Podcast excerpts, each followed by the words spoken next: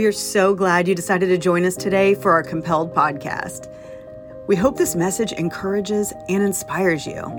We would love for you to message us on social media and connect through our website at compelled316.com. Now let's get started. Bob Morrison is here to get us thinking about what it means to live a compelled life. What's up, guys? I just found out some pretty humbling news. The podcast has made it to some pretty cool places around the world, including Wales, Great Britain, some places outside of London, India, South Korea, a bunch of different locations across Canada in different provinces, Slovakia, I mean, India. Most of these places are just uh, so far away, places that maybe I've never been. And it started me to thinking about the message of the podcast. What what is it that makes someone listen to compelled? What makes someone download one of the programs and listen to it in its entirety? And I came to the conclusion that for each of us maybe it's a little bit different. You know, I last night before I went to bed, one of the things I did was I I thought about every single location. I looked at it on a map. I looked up the different cities and I prayed for each of the listeners in those locations. I mean, honestly, we don't know. We don't know the people that are listening. Maybe, maybe it's somebody that's uh, being held in sex trafficking halfway around the world. And if that's you, I want you to know that God loves you and He values you. And I'm asking you to hang on. Do not give up this fight. You have better days ahead. I prayed for you. Maybe you're somebody that's not seen home for many, many years. Maybe you're hiding from family or hiding from your past or maybe committed a crime somewhere and you decided to go halfway around the world and that's where you're hanging out. And if that's you, God loves you, He forgives you, you still matter. Each one of us, I think, tries to find value. If you think about it, when most people go to school as a little kid, they get a plus mark, a check mark, or a gold star from the teacher. It's approval for the work you did. And as we get older, we get trophies, we get ribbons, we get some kind of cool medal on a banner hung around our neck if we compete and we win something. And each one of those is about telling us that we matter, that we have value. And I was thinking about what life must be like for somebody in South Korea that's maybe never seen the U.S. Maybe they don't know that they have value. If that's you, you matter so much to God. The one true God of the universe loves you. You matter. If you're in India and you're listening to this tonight, I hope that you know you have value. And I wonder, each one of you, I wonder, are any of you behind bars? Maybe somebody's locked up somewhere crazy uh, with minimal care, maybe no blanket or lights. Maybe somehow you found a way to listen to this podcast once in a while. And I want to tell you, you hang on. You absolutely matter. Do not give up the fight. It might be days or months or years but if we ever meet, I want to know that it was you that heard this. I want to give you a hug and congratulate you and let you know that you're going to be okay. When you look at things in the Bible, maybe you're one of those people that says, I'm not sure I buy into all that. You know, maybe the Bible looks like a bunch of made up stories to you, but there's so much crazy stuff in there and it doesn't contradict itself. I mean, come on. Something crazy like 60 different people writing it and none of them contradict over thousands of years. The odds of that are almost zero. And I was thinking about when Jesus said, I'm going to show up on a white colt and I'm going to ride into town. And it was the Easter season, as we call it. But it was a time when Jesus says, It's about time for me to pay for everybody else's mistakes, their sins. And he rides into town on that white colt. And people were laying palms down on the ground, which is something you do for royalty. and I mean, I know we all say, yeah, Jesus was called a king, but he never really was a king of the land. He was just our one true king. It's um, it's sort of like a, a play on words. We look at Jesus as our Savior, which means He paid the price for all of our sins.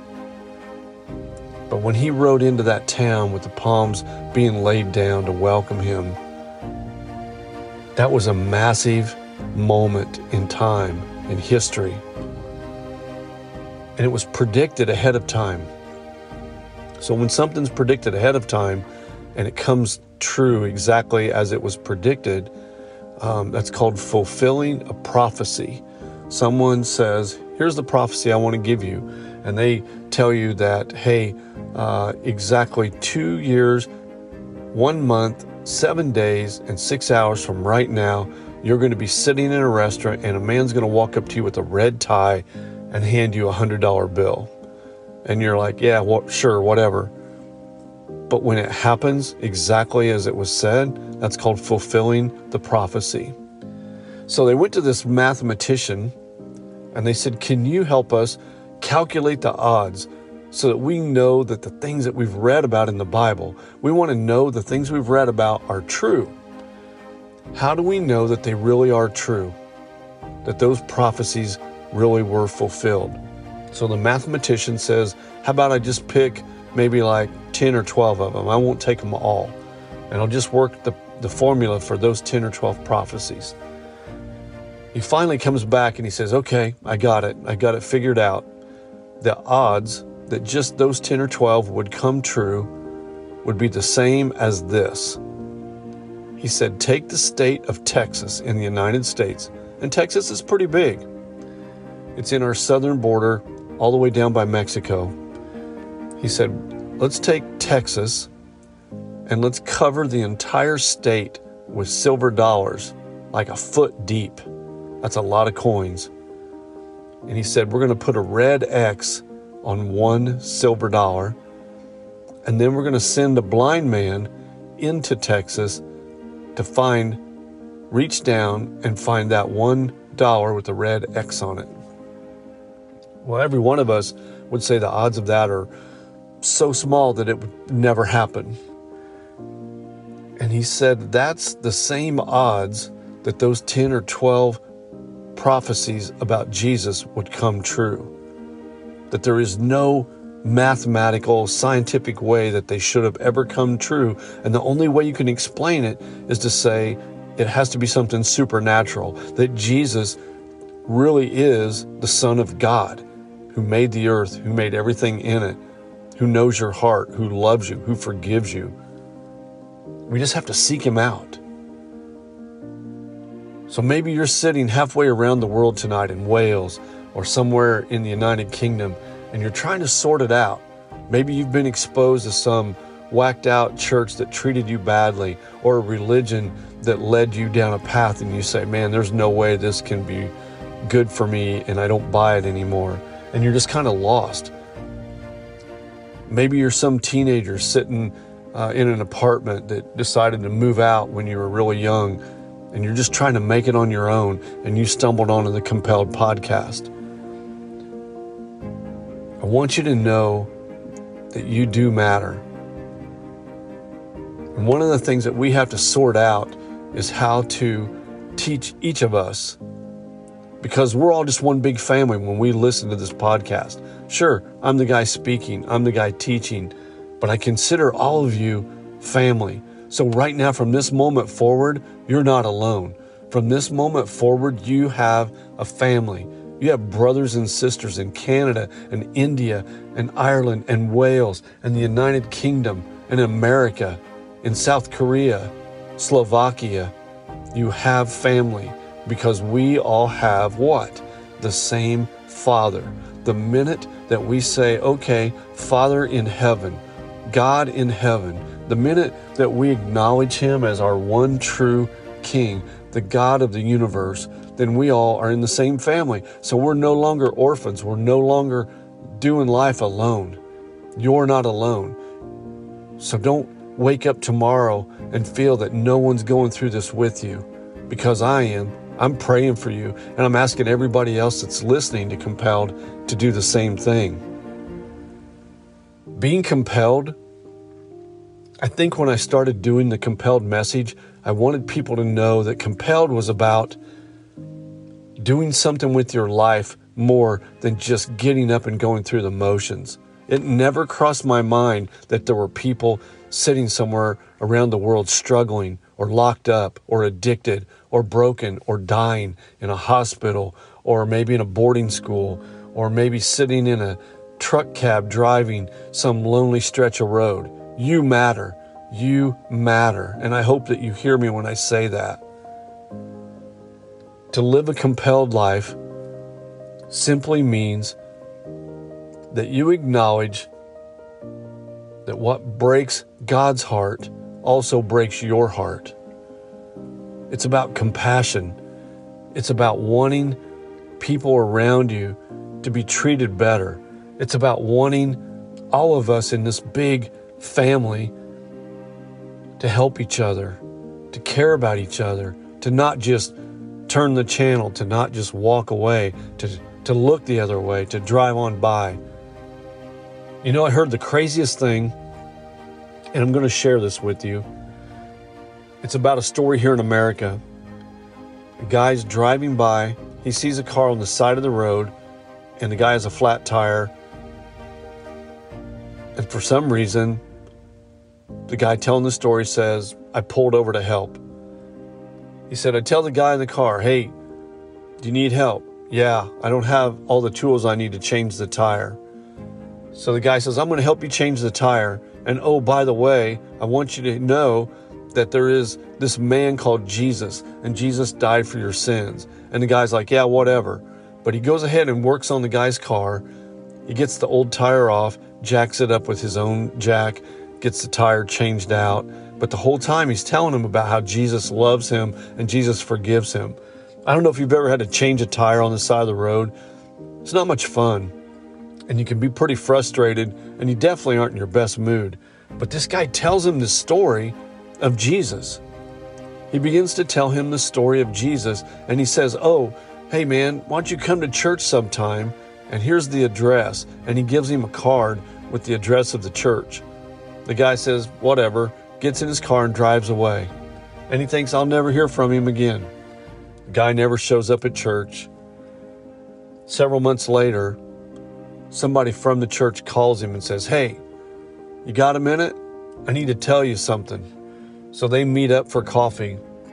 And he says, Hey, this guy came in who'd never been to our church, said he had a flat tire, and you stopped and helped him and told him about Jesus. Well, the truth was, the man that you helped with the flat tire, he was a hitman for the drug world. He was on his way to shoot and kill several people. But because you took the time to change his tire and tell him about Jesus, you planted a seed at that very moment that God says, okay, let's change this man's direction in his life. The man ends up coming to church. Here's the entire story of Jesus Christ decides I've lived enough life as a mess. It's time for me to figure out what I'm going to do with the rest of my life. Walks away from the life of being this horrible hitman, gets baptized. And for us, baptized means someone takes you and dunks you in the water in the name of the Father, the Son, and the Holy Spirit, just like in the Bible. So they dunk this guy who's a hitman for the drug world. He becomes a, a new Christian. And now, guess what? That means he's in our family. So we need to be praying for him. You know, he gave up that life. And I want each of you to know that when we pray for him, we're praying for one of our brothers. We're just praying for him to have a decent night's sleep, that he won't turn back to something as crazy as working for the drug world. You know, it just blows me away that it was something so simple as stopping for a flat tire. Again, I don't know where you're at in this world. I don't know what you're doing. But sometimes the littlest thing, some people call it the ripple effect, the butterfly effect, whatever it is that you call it, it's still something that God puts on your heart. He compels you at that very moment that says, Hey, stop and see if that dude needs a sandwich. Hey, stop and see if he needs a jacket. Oh, stop at that nursing home and go in and visit. Hey, stop on that street corner and pray for that lady standing there. Maybe it's somebody that you're going to meet in a bar.